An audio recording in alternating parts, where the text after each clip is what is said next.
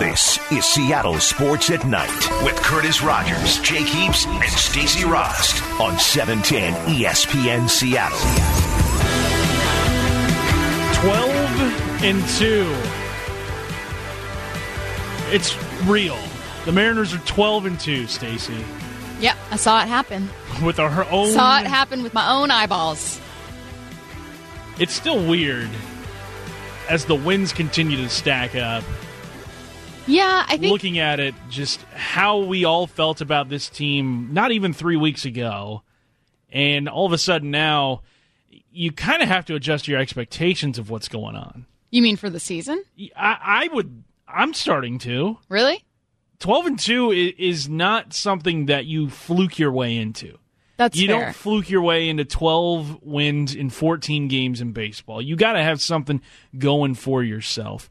And, and the Mariners, I think right now, have something going for themselves. Whether or not they can sustain this over the long haul remains to be seen, but it is certainly a blast to watch them continue to stack wins the way they have. Curtis Rogers and Stacy Rost here, Seattle Sports at Night. We've got a quick one here, so if you blink, you don't want to miss it. Uh, if, if you blink, you have a chance of missing it. So don't miss it. Coors Light text line is there for you 710 710. We've got a lot to get to here, including obviously Russell Wilson talk, because, I mean, what else is there to talk about outside of the Mariners other than Russell it feels Wilson? like the biggest and only maybe Seahawks story right now. Yeah, I think it's definitely the only Seahawks story, especially with how little draft capital the Seahawks have. We'll get into that uh, in about 15 minutes from now. But holy cow, these Mariners, they just can't stop winning.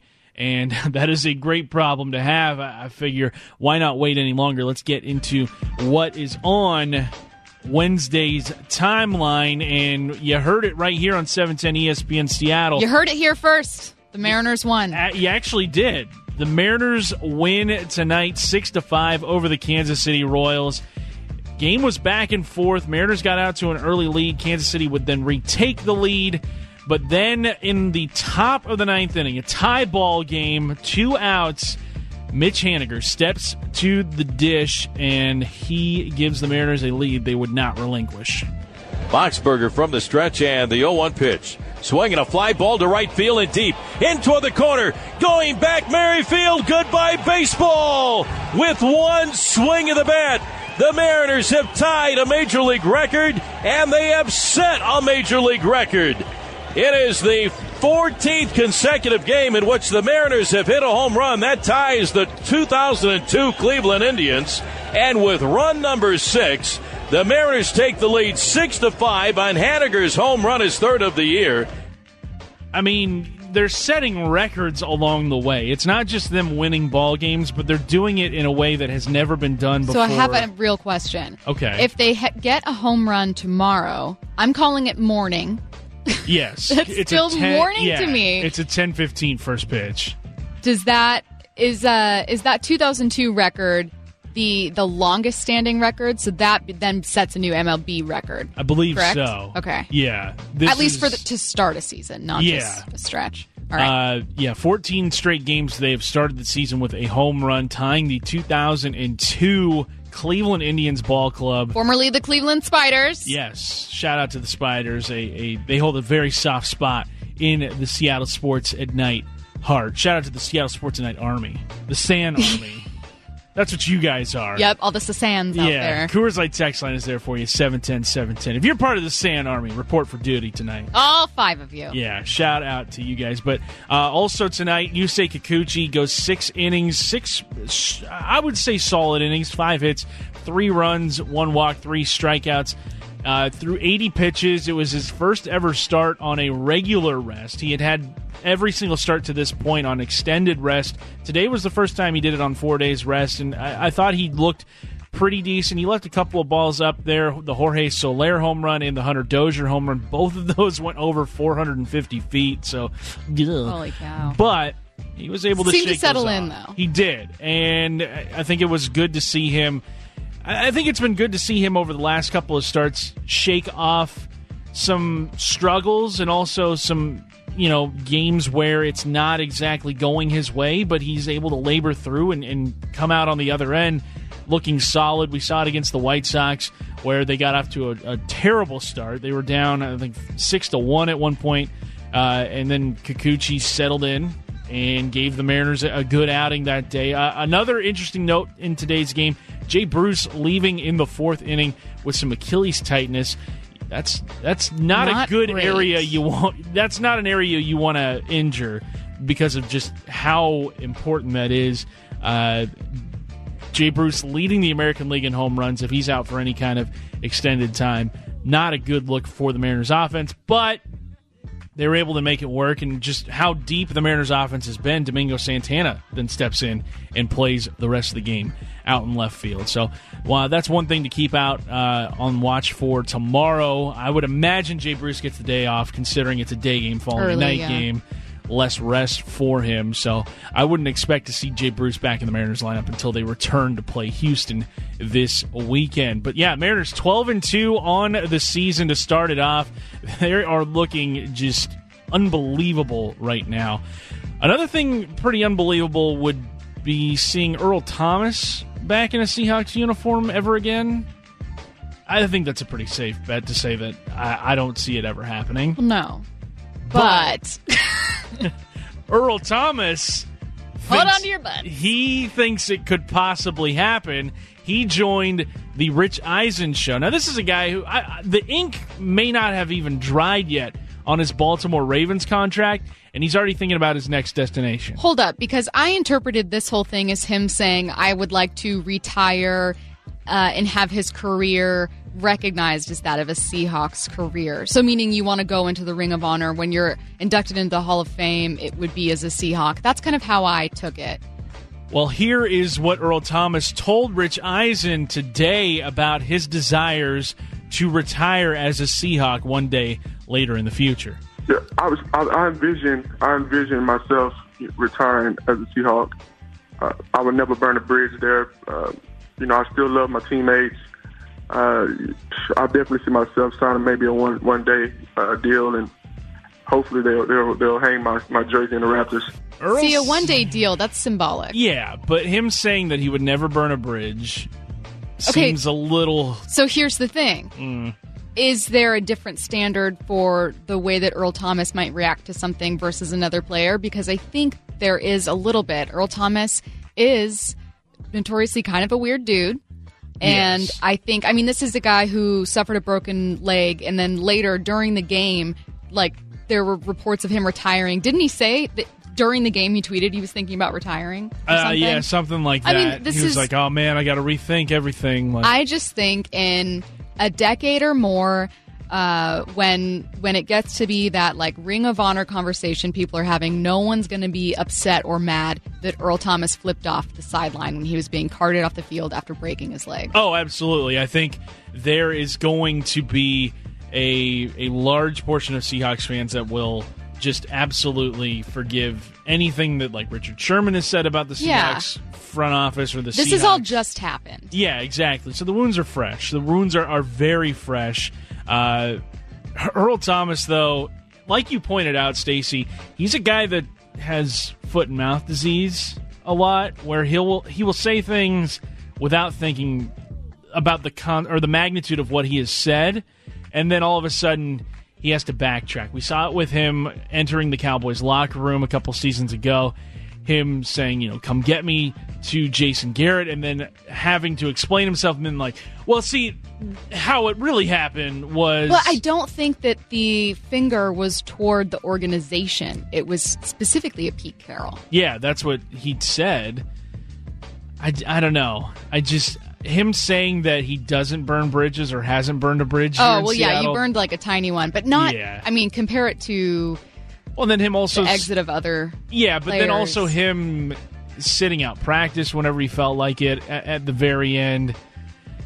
He could have handled it a lot better than what he did. That's kind of what I'm getting at. here. Okay. Earl Thomas. He was on with Rich Eisen today. Uh, some other Seahawks news. Five days remain in the Russell Wilson negotiations. If you missed Bob Groz and Tom today at all, uh, make sure you check out that podcast. Our very own Jake Heaps. Yep. He of Seattle Sports and Night fame. I think that's what he's most known He's, for. I think he is most known from that, and then Yeah. he might have played football. I don't know for sure, but he definitely is known for being on Seattle Sports at Night. Yeah, he hopped on with Bob Groz and Tom today, as he does every single Wednesday. He did it from the shores of Hawaii today. Oh, I totally forgot he went on vacation Yeah, without us. I okay, mean- I'm mad again. Yeah, come on, Jake. Uh, but he hopped on with those guys and gave some very interesting insight into what he thinks is going on uh, with the negotiations between Russell Wilson and the Seahawks. We're going to get into those conversations coming up in about 15 minutes from now, or actually coming up in about uh, 10 minutes from now when uh, we hear one we'll hear what Jake had to say about Russell's contract situation, including the time frame in which he thinks this deal gets done. Also, more Russell Wilson contract talk. Jason La Canfora of CBS Sports. He's out there putting together some trade scenarios that he thinks would be a good idea. One of them involving Russell Wilson. It also involves the number one draft pick. It also involves the New York Giants.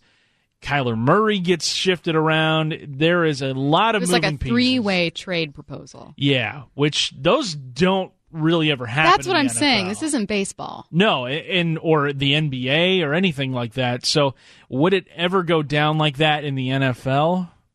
Who knows? Also, the AAF. We're going to get This is a story this. I can't wait for. Yeah, you and I, we have been on the Fire Festival AAF comparison bandwagon. I think long before anybody else. Yes. I think we were the- before it was cool, and then once Yeah. people started doing that, I, I hated it. Yeah. We sniffed it out, I think, from about week 2 when that $250 million bailout. Mm-hmm. My Fire came. Festival, you know, dinger just started bing, bing, bing, bing, bing, Yeah. scam. It, it was going off so loud, I had to turn off Stacy's mic a couple of times. This is true. It's like, well, okay, we can't have that noise going out I was very disruptive, Yeah, just a, a nuisance. but we'll dig into it. We will, absolutely. The AAF facing a class action lawsuit filed against them by a couple of former players. Uh, just a bad, bad look for that league or the, the remnants of that league, especially with how quickly they pulled the plug. Also on the timeline, uh, an interesting story coming from the world of Jeopardy, which, I wondered if you would get to this. I thought we would have run out of time. no, Oh no. there's no, we will never run out of time for I don't recognize your concept of time when it comes to Jeopardy. Exactly. Uh, time, I I control the time, and we have enough time for this. But if you didn't know, if you watched last night's episode, a professional sports bettor broke the Jeopardy record for most money won in a single episode with over hundred thousand dollars won. He won, in fact, one hundred ten thousand dollars and nine hundred ten thousand nine hundred fourteen dollars.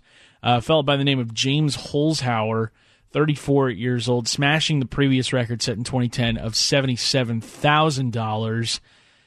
That is so much coin, and I feel like Jeopardy is that one game show that everybody looks at and says, "Oh, I could, I could totally do that." Yeah, I do that thing of where uh, you shout out the wrong answer and then he says the answer and you go, "Oh yeah, yes, Ugh, Yeah. duh." That- I just had to think about it for a minute. that. They phrased it weirdly, but now I know. Did you know Dave Wyman keeps score at home while watching No, he Jeopardy? does not. He definitely does. He keeps. He has How- his own scorecard that he writes. I wonder on how every single long he's got them all correct in a row. I mean, I, I think he's said you know on pretty normal circumstances he he beats the winner. I want to get like a work thing where we all get scorecards for Jeopardy on the same night Oh, so that yeah, we yeah. can compare each other's scores. yeah, It obviously can't be tonight. Jeopardy is over. that's true. Maybe tomorrow. Yeah. Well, there is an opportunity. No, we we'll, we'll be on air tomorrow. that's true. During the yeah, show. that's right. Join it airs, us. It airs at seven thirty Yeah. every night. So Perfect timing. Yeah. And you know what we're talking Yeah. about. Yeah. So this guy, one hundred ten thousand dollars in one night. Uh, he won thirty-eight thousand dollars on his final Jeopardy question, which means he entered into Final Jeopardy. I think at or near the record. It also means he's a nerd. Yeah, okay, pal. Like, uh, quit showing off. All right. Yeah. Uh, the final Jeopardy category, uh, or the question was uh, ironically, it's a metaphor meaning a huge step forward, but this two word process only occurs on a subatomic scale. Which who doesn't know the answer? Well, this guy did. The answer is quantum leap. And he got it uh, $110,000. That's a nice day at the office. a very nice day at the office. Sounds like a really smart dude. probably. I mean, he's a professional better. I think he got to be a little bit smart. When he to- said he started in 2006, so he would have been 21. So at 21, and that's when he's saying he started. Yeah. legally, you can't. That's so I mean, he might have been doing this for a long time. Oof. Math makes you rich. You know what else makes you rich? Being a quarterback in the NFL. There you go, Curtis. Russell Wilson on the verge of a payday. How likely is it going to happen? Well, our very own Jake Heaps, he shed some big time insight earlier today on 710 ESPN Seattle. We will get into that right here. This is Seattle Sports Tonight on 710 ESPN Seattle.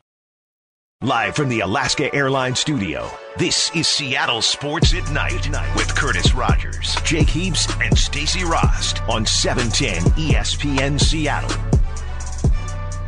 We have the, the Seattle Sports Night Army reporting for duty on, on the Coors Yeah, we Light do. Checking line. in. 710 710 from the 206. Bruh, I'm reporting. And then uh, the 253. I like this one. Yeah, they said number six reporting. So we said that there was about five people out there who are, are members of the Seattle Sports Tonight Army. We drastically underestimated. There's six out there. Shout out to the 253. Shout out number six. Yeah. I mean, just always holding it down right here. Late night Above and beyond. Absolutely. We Thank do it guys. for all you people who, who can't fall asleep right now, Yeah. or those who are going to work, uh, coming back from work maybe as well. Uh, but yeah, shout out to you guys for holding it down. Uh, Coors Light text line is always there for you, 710 710. You can listen to our show via the 710 Sports app. It is driven by your Puget Sound Acura dealers. Now, if you heard in the first segment on what's on the timeline, CBS Sports' Jason La Canfora he said earlier today, don't hold your breath on an extension for Russell Wilson. That's coming up uh, in our next segment in Big If True, as we do each and every night here on Seattle Sports Tonight. But first, we are going to break down the latest on Russell Wilson's contract situation from our very own, our guy, the quarterback who holds it down with us uh, late at night, Jake Heaps, who I think he sounds a little bit more optimistic than what Jason La Canfora is is out there talking about. And Jake is our guy, obviously, and Is he though? Because he's in Hawaii without us right now. that's true, which is not very our guy Yeah. behavior. he's he's not one of our guys. I know if you had a I trip would to Hawaii, absolutely take you and Jake with me. Yeah. Yes, without And- thinking twice. exactly, and I mean, we would definitely take Jake away from his wife, Yep. away from his kid, Yep. uh, to go with us. Yeah. for sure. Yes. We would need him there to to get some cool like perks. So Yeah, it's oh, part yeah. of it. It's a little self-serving, but Always have a friend like Jake Heaps in your life. That's the thing. He can open doors for you. Just saying. have you ever been to a Sheraton? He's got points. Lots of points to redeem. But he did not take us. no, he did not. But he had some takes. I wasn't as good at the transition as you were, but let's we can get into his. we can. We absolutely can. Well, he joined Bob Groz and Tom as, as he does every single Wednesday. And he was asked a lot about Russell Wilson because obviously Jake knows Russell Wilson. He played with him, uh, you know, during his years with the Seahawks. And they were asking him a lot about what he feels is, or kind of his insight into the whole negotiations between Wilson's camp and the Seahawks. And everybody points to that April 15th deadline. And we've heard Russell Wilson's camp say that they're not going to negotiate beyond April 15th. That is it. That is where the line has been drawn. Nothing beyond April 15th. Well, Jake, he thinks that April 15th also could be a very hard deadline. I don't think it's a soft deadline. I think this is pretty straight up. Uh, is that hey, we're we gave you this deal, uh, this deadline, and uh, hopefully we can reach an agreement by then. And if not, we're going to table our conversation. So, if you mean soft in terms of eventually this could get done next year after the season, uh, that's kind of what they're talking about. Is Russ doesn't want to talk about contract uh, with the team or with the media or anybody until after next season, until basically you get the next cycle. Then it's okay. Do we franchise tag him? Do we trade him? Do we sign him to a multi-year deal? That's kind of where it's at. It's you know kind of April fifteenth for this year, or you got to wait till next year to get it done.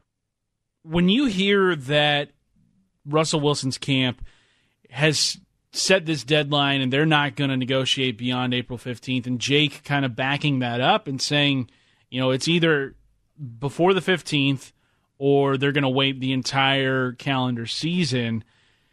Where would you feel more comfortable with the Russell Wilson negotiations? Would it be If I were GM, like would I sign it now or would I? yeah, Uh, I think I would do it now, but I'm a scaredy pants, and the thought of my job being tied to the performance of my quarterback, uh, it would make me nervous to lose a franchise quarterback, knowing that there are franchises that have gone decades without one, um, or franchises in the NFC West that have gone through several, several in the time span that Wilson has been here.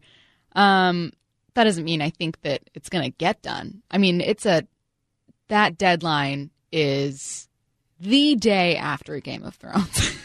it's Like- that close. like that's how important this is. Yeah, I do Game of Thrones time. It's also So- tax day, It's also tax day. which is, I think, in terms of importance, it might be a little bit more important than Game Slightly. of Thrones. Slightly. Um, but yeah, I mean, I I don't know. Don't you? Or do you wait? I mean, here's the thing: you still have club control. Yeah. That sounds very baseball-y, but you can still franchise tag them for up to three years. You probably don't do all three because it'll get so expensive, but at least one. I think if you're the Seahawks, if you want to throw your weight around and really kind of assert yourself as an organization that won't be pushed around by anybody, I think you play this out as long as possible and franchise tag Russell Wilson next season and say, you know what? Like, we're calling your bluff here. You're going to operate on our clock, on our time. We're not going to operate on your time. And if you think we're going to operate on your time, you've been wrongfully mistaken. That's if you're the Seahawks and you really want to assert yourself as a franchise that can't be pushed around by players in the way that we kind of well, actually they Well, do you operate- do do you operate differently with the franchise quarterback? I don't think it's weird for organizations to force select players, and most especially with quarterbacks, to operate a little bit differently. And I don't think that a player, I don't think that your fourth wide receiver is expecting to get the leniency um, or flexibility that you have with your quarterback. Yeah, I think if they they want to go that route of giving him the franchise tag, they can do it from that angle of like this is us asserting ourselves. But I would be much more comfortable as someone who who watches the Seahawks and has seen how bad the quarterback situation has been in years past, where they kind of just plug and play anybody that has a pulse quarterback, and now you've got a guy who you've waited your entire franchise's existence. I think, in terms of like the most harmonious situation, I think you got to sign Russell Wilson before that April 15th deadline if you want him reporting to camp happy, if you want his agent to just kind of leave you alone, because I can't imagine dealing with Mark Rodgers day in and day out is pleasant. Well, that's the thing. It's he'll report to camp. Nothing will change if fr you're from the point of view of a Seahawks fan or another player at camp or anything. He's going to be there, but those stories are going to continue to come out. If that April 15th deadline isn't met, it's going to feel like all season we're going to hear stories about different trade reports and rumors and what could be happening. So that story isn't dying if you're a front office. No, and, and with the deadline approaching, how close are Russell Wilson and the Seahawks to getting a deal done? Here's what Jake has heard the latest. I don't think that they are close right now, or else the deal would get done. And and who knows? I mean, they the Seahawks could be laughing at this whole thing and call you know April 14th or on April 15th, and they get this deal done, and it's and it's a it's a no brainer situation, uh, like we all hope and wish it would be. Now, hearing that the Seahawks and Russell Wilson, but in Jake's words, aren't close to a deal right now, it doesn't really surprise me. I think if you're the Seahawks, you're going to take this out till at least the very end of April 15th, and Which they did for his last extension. Exactly. He signed what the day before training camp. Mhm. The and- night before. Yeah.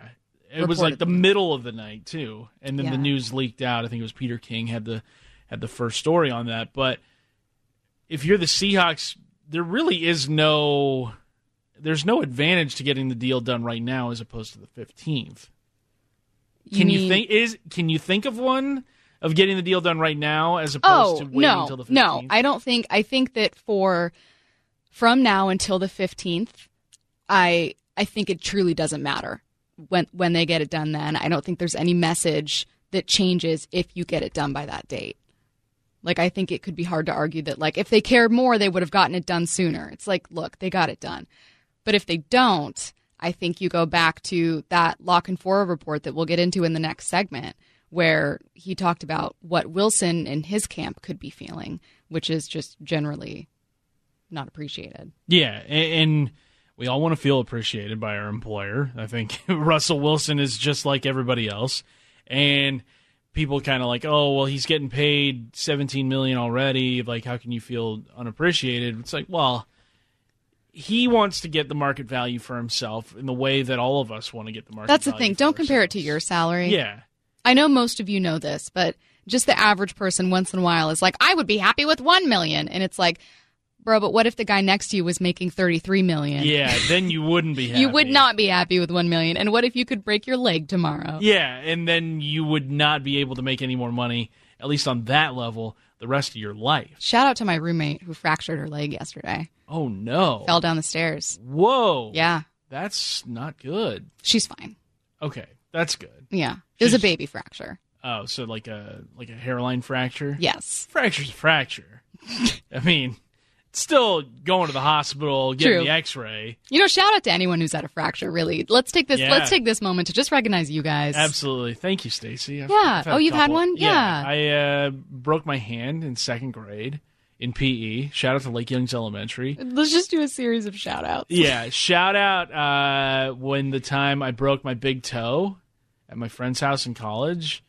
So yeah, What's wrong with you? I don't know. Those are the only two fractures I've had. okay. Uh, Coors Light text line coming in. Uh, a lot more people joining the Seattle Sports Tonight Army. We've got about five people trying to clamor to be um, member number seven of the Army. I accept. So that means if you guys want to sort it out yourself, then now we're up to about twelve. I'm about to respond like, yo, you're eight. Hang on to that number. Yeah, uh, I think yeah. Just keep those texts coming in. Let's get those numbers higher and higher and higher. Uh, Let's get to 14. yeah. Let fourteen. I think is our that's a goal good goal. 14 is our goal for the night. There we go. There we go. Uh, Jake also asked when does he think this deal will get done if they don't get it done by April fifteenth. Here is his answer. Right now, I'm not very confident about this April 15th deadline. I know that conversations have been slim to none basically as of right now. That can all change. Uh, it can change with one phone call. I, I mean, it can happen at any time. But uh, I would anticipate that if there's going to be any time that this deal gets done, just off of what I know right now, uh, I, I would say that it gets done next year. Um, I don't. I have a hard time seeing them get this thing done by April 15th, um, just in where they're currently at. Uh, but I, I think that it would be more likely for them to be able to get this thing done uh, next year after the season's over. Uh, text from the eight one three asking where is Jake in Russell Wilson's camp? Like out in the woods, or is he like chilling around the campfire? With a great the homies? question. Jake would absolutely be by the fire. Yeah, he seems like a guy who'd be you know throwing paper onto the fire. Yeah, yeah, yeah. gathering Trying to help. Brock Well- would be singing. Yeah. Yes, Brock would be like giving Russell Wilson a shoulder rub because Brock's very Brock's very hands on. what? Bob would be sanitizing everything. Yeah, yeah. So I think that's where in Russell Wilson's camp uh, this would all be. Uh, so- I will say, you know, getting back to this, I will say that Jake has never he when we were talking about this when he first said that the conversation was rolling with that it was it was the day that that deadline was reported he he never since then has sounded not optimistic that a deal would get done he wasn't like confident it would get done before the deadline but it seems like in in at least that clip and in that interview with Bob Groz and Tom, he still thinks like, yeah, I mean, ultimately, like, why wouldn't they do it? It's just that that deadline's so soon. But it, it's, I think that that is a different tone than the one that is coming from maybe a national perspective. I will say that. And we're going to hear from that national perspective next. CBS Sports' is Jason La Canfora.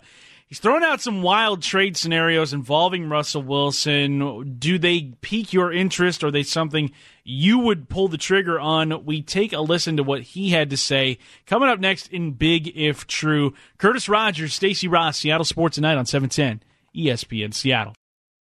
You're listening to Seattle Sports at Night with Curtis Rogers, Jake Heaps, and Stacy Rost Powered through the Alaska Airlines Studio. on 710 ESPN Seattle. Text line stays blowing up here, Stacy. A lot of people still checking in.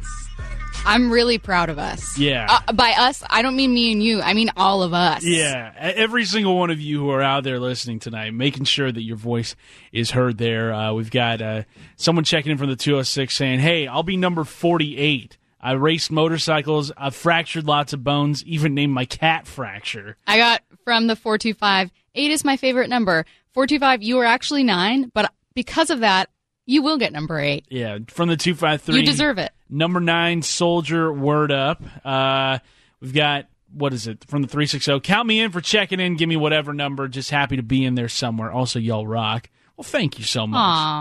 Uh, the 808 checking in, the Big Island. So shout out to to the homies out in the air. It's like what 7:30, just past 7:30 out on the Big Island. So I mean, shout out to them. 360, proud to be part of the late night crew. Yeah. A lot of fun, a lot of fun to be had here on Seattle Sports at Night. Make sure you're downloading the podcast too while you're at it. Uh, you can subscribe to the Seattle Sports at Night podcast on Apple Podcasts, also on Google Play. You can download it, uh, 710sports.com. Click on the podcast tab. Every single hour of every single show is there for you, but especially our show. and that's, Honestly, don't even need the other ones. yeah, Y- you come to us for just Come here for us and then stay for like Brock and Salk. There you go. Yeah. You know. John Clayton. Who cares? Bob Yeah. Crossington. Wow. Danny- but then us. Danny but then David Seattle Moore. Sports at Yeah. Night. Bam! Right there. We're the closer. We absolutely are. Now, with how rotational our mm-hmm. cast can be here on Seattle Sports Tonight, are we implementing the Mariners' philosophy of closer by committee? Where sometimes it's you and me, sometimes it's you and Jake, sometimes it's me and Jake. I think so, yeah. Sometimes it's all three of us. Yes. Yep. So closer by committee. We're a closer by committee situation. just as the Mariners today with Roenis Elias. the opposite being that if you see all three of us, it's a good thing. Yes, absolutely. Whereas if you see three different guys coming Not in the a good ninth thing. inning, probably not the best thing for the Mariners. Uh, but right now, we teased before the segment uh, talking about Jason La Canfora of CBS Sports, who today came out with some pretty wild trade scenarios involving Russell Wilson. Now, this is a guy who I feel like these trade scenarios don't just they don't come out of thin air. He's very well connected in the NFL. Oh, yeah. He's got a lot of sources in the league. So I I wonder if these did in fact come from thin air or if there is something to them. So that's going to bring us to tonight's big if true. This can't be happening! Big You Can't be serious, man. if did he say that? True. History is going to change. The bottom line on the hottest opinions of the day. You cannot be serious! One of the hottest opinions of the day coming from Jason La Canfora. I believe this is coming from his podcast.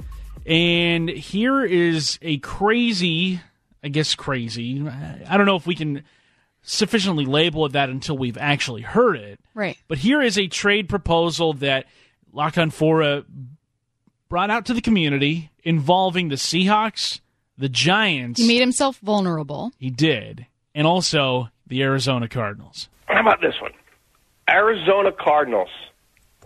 Get picked 6 and 17 from the New York football Giants plus a future first round pick. The New York football Giants get Russell Wilson. The Seattle Seahawks get the first overall pick and take Kyler Murray. Wow. Wait, wait, wait, wait. So the Cardinals get 6 and 17 and keep Josh Yeah. Rosen. Yeah. They send one to They the go right six. You could take Noah Fant, right? You could take you could take uh, potentially generational tight end, whichever the Iowa kids you like more. And at 17, you could still possibly take the first wide your, your pick of a wide receiver in the draft. And you think you've built your offensive line up, and you you you you you will remember how to use David Johnson after forgetting about how to use him for a year, and you say, "Hey, Josh, look at this. We built this all for you." I mean, it, it kind of came out of nowhere that that trade proposal, and it's interesting that a lot of these trade proposals involve the Giants of all teams. Well, I think it's. I think that the Colin Cowherd story that came out a while ago that that Wilson would want to play in a bigger market. I don't necessarily think that he's out there telling people that, but I think that when you know Russell Wilson's persona, and n- none of us know him like on a personal level, like he you you see what a franchise quarterback will let you see. This is something that I think I'm talking about from the point of view of you work in sports and this is someone who clearly is very interested about having a public facing career while they're in sports and also after.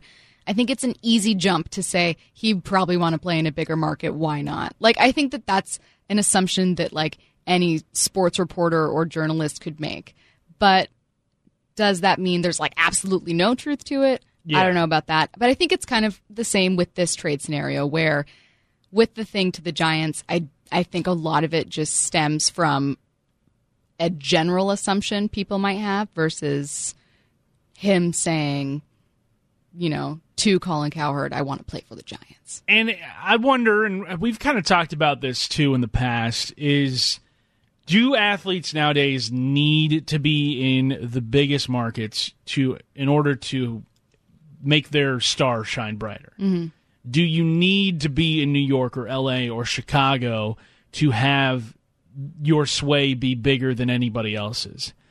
I don't think it's as important nowadays No. and especially in the NFL, and especially because in the NFL, the way that they market their superstars may be the best of any league in the in the entire American sports landscape. Maybe the NBA is also on that level, where guys who are in Pittsburgh, Pennsylvania, Green Bay, Wisconsin, Minneapolis, you know these these cities that aren't exactly media meccas where you know every move is going to be critiqued guys in those markets are still able to be the biggest sports figure or the biggest figures in these in the NFL Yeah. I think you could lump Seattle kind of in with those not necessarily in terms of like s- what the city is like but in terms of media market and spotlight on a city I think you would put Seattle at a level lower than New York and Miami and Chicago and LA and maybe even Philadelphia. Throw that in there as well. And I, I don't think athletes nowadays need those huge markets the way that if, if it was the 80s and 90s, I think that they kind of flocked to. Yeah, I I totally agree. I'm gonna. I have two things to say. Uh, one is a question from our text line that works with this conversation, and I actually think is a really fair point. First, uh, shout out Bo, officially number seventy eight. Bo Okay. says what's up. Um, and this is from the two five three. Uh, he said, or she said, please explain what the crisis is over the Russell Wilson signing. It's only a temporary deadline. He wants no distractions after April 15th. There's plenty of time after the season to get it done. No.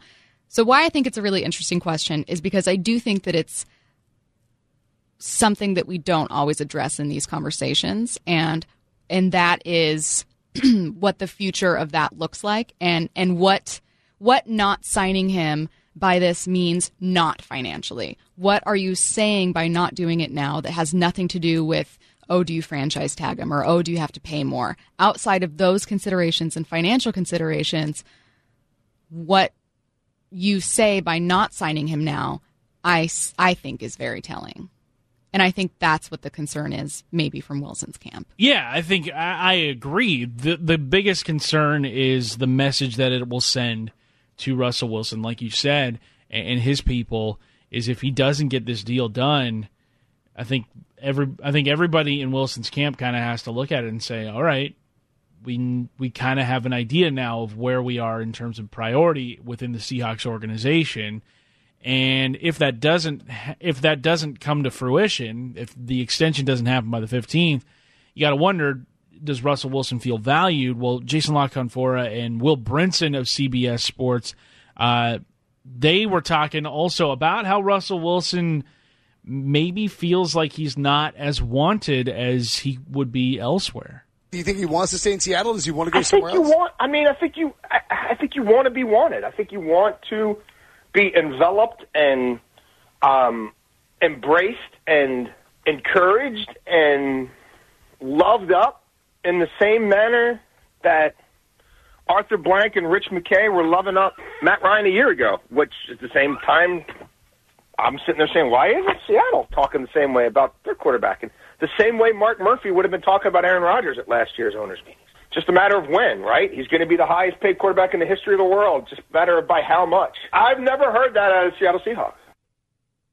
Just because you've never heard it doesn't mean that that's not true. Also, why are you mad at me? Yeah, why are you yelling these points? What's this tone about, sir? Yeah, like people think we get worked up over this kind of negotiation, like all these shows that happen throughout the day here on 710 ESPN Seattle. But I don't think there's anybody that's had a tone of voice like that. Maybe Mike Salk has gotten there. Yeah. But right now, I don't think anybody here is like vehemently like down someone's throat about Russell Wilson's contract the way La Canfora was right there. It's like, dude, chill, man. Dude, it's almost the weekend. Just chill out. Yeah, we're we're closer to the weekend than we are to the start of the week. it's week. basically Thursday. yeah, Which is basically Friday. which is basically the weekend. So calm down. There it is. Um okay, listen, you guys, I love this this fun time that we've had with picking numbers. Mm-hmm. But I got to end it with Bo choosing number 78. Ooh, Bo, you're the last one. I just got from 253. I'm listener number 4692. You know what 253? Respect. But I'm not going to remember that. no, that- I No, mean, you're done picking two- your own number. More than two digits. That's going to be a little more Yeah. difficult. It's going to be a little more difficult. But Too uh, hard. Yeah, coming up next, though, the last remnants of the AAF continue to, I guess, just simmer. They're I would just- say it continues to look messier. Yeah, it, it's not a good look for anyone involved. It makes you. It make. It, I got to be honest. The AAF, like, I feel awful for the players. Yeah. like those are the people who have been hurt the most. This by next all segment this. is going to fire you up then. Yeah, absolutely. The AAF continues to look just absolutely pathetic. We talk that next. Curtis Rogers, Stacy Rost, right here. Seattle Sports Tonight on E 710 ESPN Seattle. You're listening to Seattle Sports at Night with Curtis Rogers, Jake Heaps, and Stacy Rost Powered through the Alaska Airlines Studio. on E 710 ESPN Seattle. Welcome back into Seattle Sports at Night with you for just a little bit longer here on this Wednesday night. We weren't lying when we said it was a quick one. You blink and you're you're going to miss it. Uh, Mariners win it tonight, six to five over the Kansas City Royals. They're twelve and two on the season. They go for win number thirteen already tomorrow, and they look for a four game sweep of the Kansas City Royals. They look to finish this road trip seven and one after finishing their very first eight game stretch uh, at seven and one, or no, they will look to finish this road trip at six and one after finishing seven and one through their first eight games. I mean, it's impossible to keep that stretch up, but I mean, every single day it is a brand new story, and I'm excited for. I mean, I uh, thought the their next couple of the home run streak would end until the ninth. To be honest, Yeah, it was looking bleak there. Two outs in the ninth. Mitch Haniger steps in. He deposits one, in the Mariners, that's all they needed. I also tonight. worried about extra innings because I have poor work ethic. There it is. I was worried too because the longer the Mariners go, that's the later we hit the airwaves. So, uh, yeah, Curtis Rogers, Stacy Rost here with you for just a few more moments. Uh, if you weren't, it's kind of buried now with the AAF no longer in existence. These headlines about just how dysfunctional the leadership was in that league, they continue to trickle out in the aftermath of them pulling the plug on themselves. What was it, last week? And today, a lawsuit, a class action lawsuit, was filed in the state of California uh, from two former AAF players, Colton Schmidt, who was a punter, and linebacker Neg- Reggie Northrup. Uh, these two guys filed a class action lawsuit on behalf of all AAF players against the league executives, mainly Charlie Ebersol. I believe Bill Polian is involved in this. Yeah, they aren't necessarily. I saw a tweet earlier in response to the news story with someone saying, "How can you sue a defunct league?" It's not the league itself; it's the owners of which are billionaires. Yeah, and so these people are very rich. They can afford to make payouts, and we heard that there were times in this season where guys, you know, probably run into the bank as soon as they got their game check because they didn't know if it was going to clear or not. And today we're seeing more and more of just the crazy stories that have go- that have come from the extinction of this league. Guys being stranded in towns, having to pay hotel bills that teams said they were going to pick up. Stacy, you were diving deep into Took a deep dive. you did into the lawsuit and just kind of the big bullet points that you saw, the ones that really jumped out to you. What were some of those? Okay, so as a primer, the class action lawsuit is essentially uh, to sue for damages, saying that the league lied about basically their financial health, right? That they players found out last minute. There was a story about players for uh, what was it? Maybe the Apollos finding out on their phones, like the notification that came out. The news broke around noon. Finding out on their phones around lunch, and that was the first time they found out about it. Uh, was was when all of us did. So uh, clearly, players didn't have uh, the right insight into just how financially healthy and viable this league was. So the lawsuit says basically, A, we wouldn't have put our bodies in danger uh, if we would have known this. B, we wouldn't have signed a contract that kept us from talking to any NFL team or seeking opportunities if we had known this. Uh, and then I think they see added some labor law violations and stuff uh, in there that are legitimately like if if, Serious, if yeah. legitimately serious stuff. For instance, players uh, initially what was in here? They initially weren't paid after the initial game. Did you know that? After the first AAF game, players were not paid. Which is why they had to wait till week two for that bailout. Yes.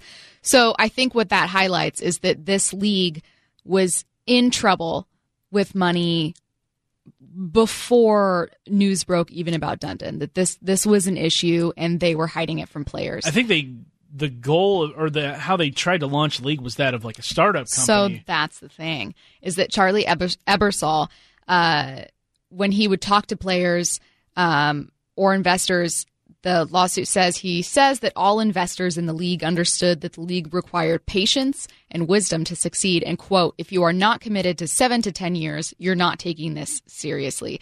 And he kept telling players this is a long term plan. It's going to be over many years.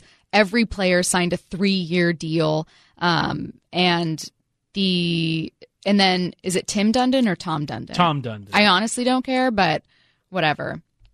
T Dunn, uh, when he initially uh, did his investment and then he got ownership over the rights to their gambling app also with that purchase, um, he said, There's enough money to run this league for a long time. We're good for many years to come with what I just did. And it's just that players from the get go were told like this the AAF signed uh, a multi year deal with an apparel company to be like the the apparel of the le- of the league, be in charge of all those uniforms. So everything from the get go, from a player's point of view, including the contract that you sign and the contract you agree with, and what they hold you to, everything was hey, you're signing on for something long term. And I think if anyone says, well, hey, you're playing football, who really cares? You knew this was a startup. Well, if I'm going to a company that I think is a startup and they have reputable people in charge of it and they make me sign a multi year deal and they say, we have enough money to keep this running for at least a couple years, and they say, hey, we're focusing on the long term. And on top of that, at this new job, at the startup that I go to, I could break my ankle tomorrow. Like, this is a problem for me when it turns Yeah. out that that was all a lie. I cannot wait for the 30 for 30 on this league Yeah. because the XFL, the the original XFL, looks like a well-oiled machine compared to what the AAF put forth. And that was initially kind of a joke from the get go. I know Vince McMahon was serious about it, but you know, outside of it, it was seen as a gimmick. This was tried. This was an attempt to pitch something as almost a vocational program and a real opportunity for players. And I think it's that sincerity with which they pitched it that makes it more insidious.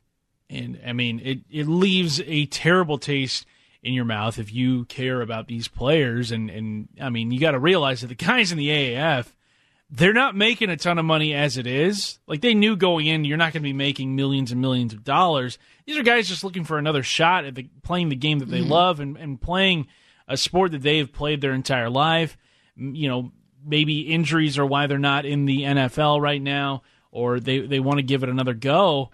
And all of a sudden, like these guys who are so desperate for cash already get treated as though they're expendable by these billionaire people. Right. It's so heartbreaking to watch. Well, and what what isn't quite clear from the lawsuit when I was reading through it is is how, how much of the salary is being contested. So so players say in the lawsuit that they have not been paid the salary they were promised and the league has they haven't just not been paid but the league said it either can't or won't pay them that. So i'm not sure if that's the $70000 for the first year salary that every player signed a contract for um, or if that's the entirety of the three year deal. If that's just the one year deal that you that the first year of the deal that you signed uh, when they said okay we're going to pay you 70000 this year and you don't get that that is a violation of labor yeah. laws. I mean I, there wasn't a player union but but again, it's just all of it's just this really gross thing of billionaires playing a game as if it's a startup when there are real people involved.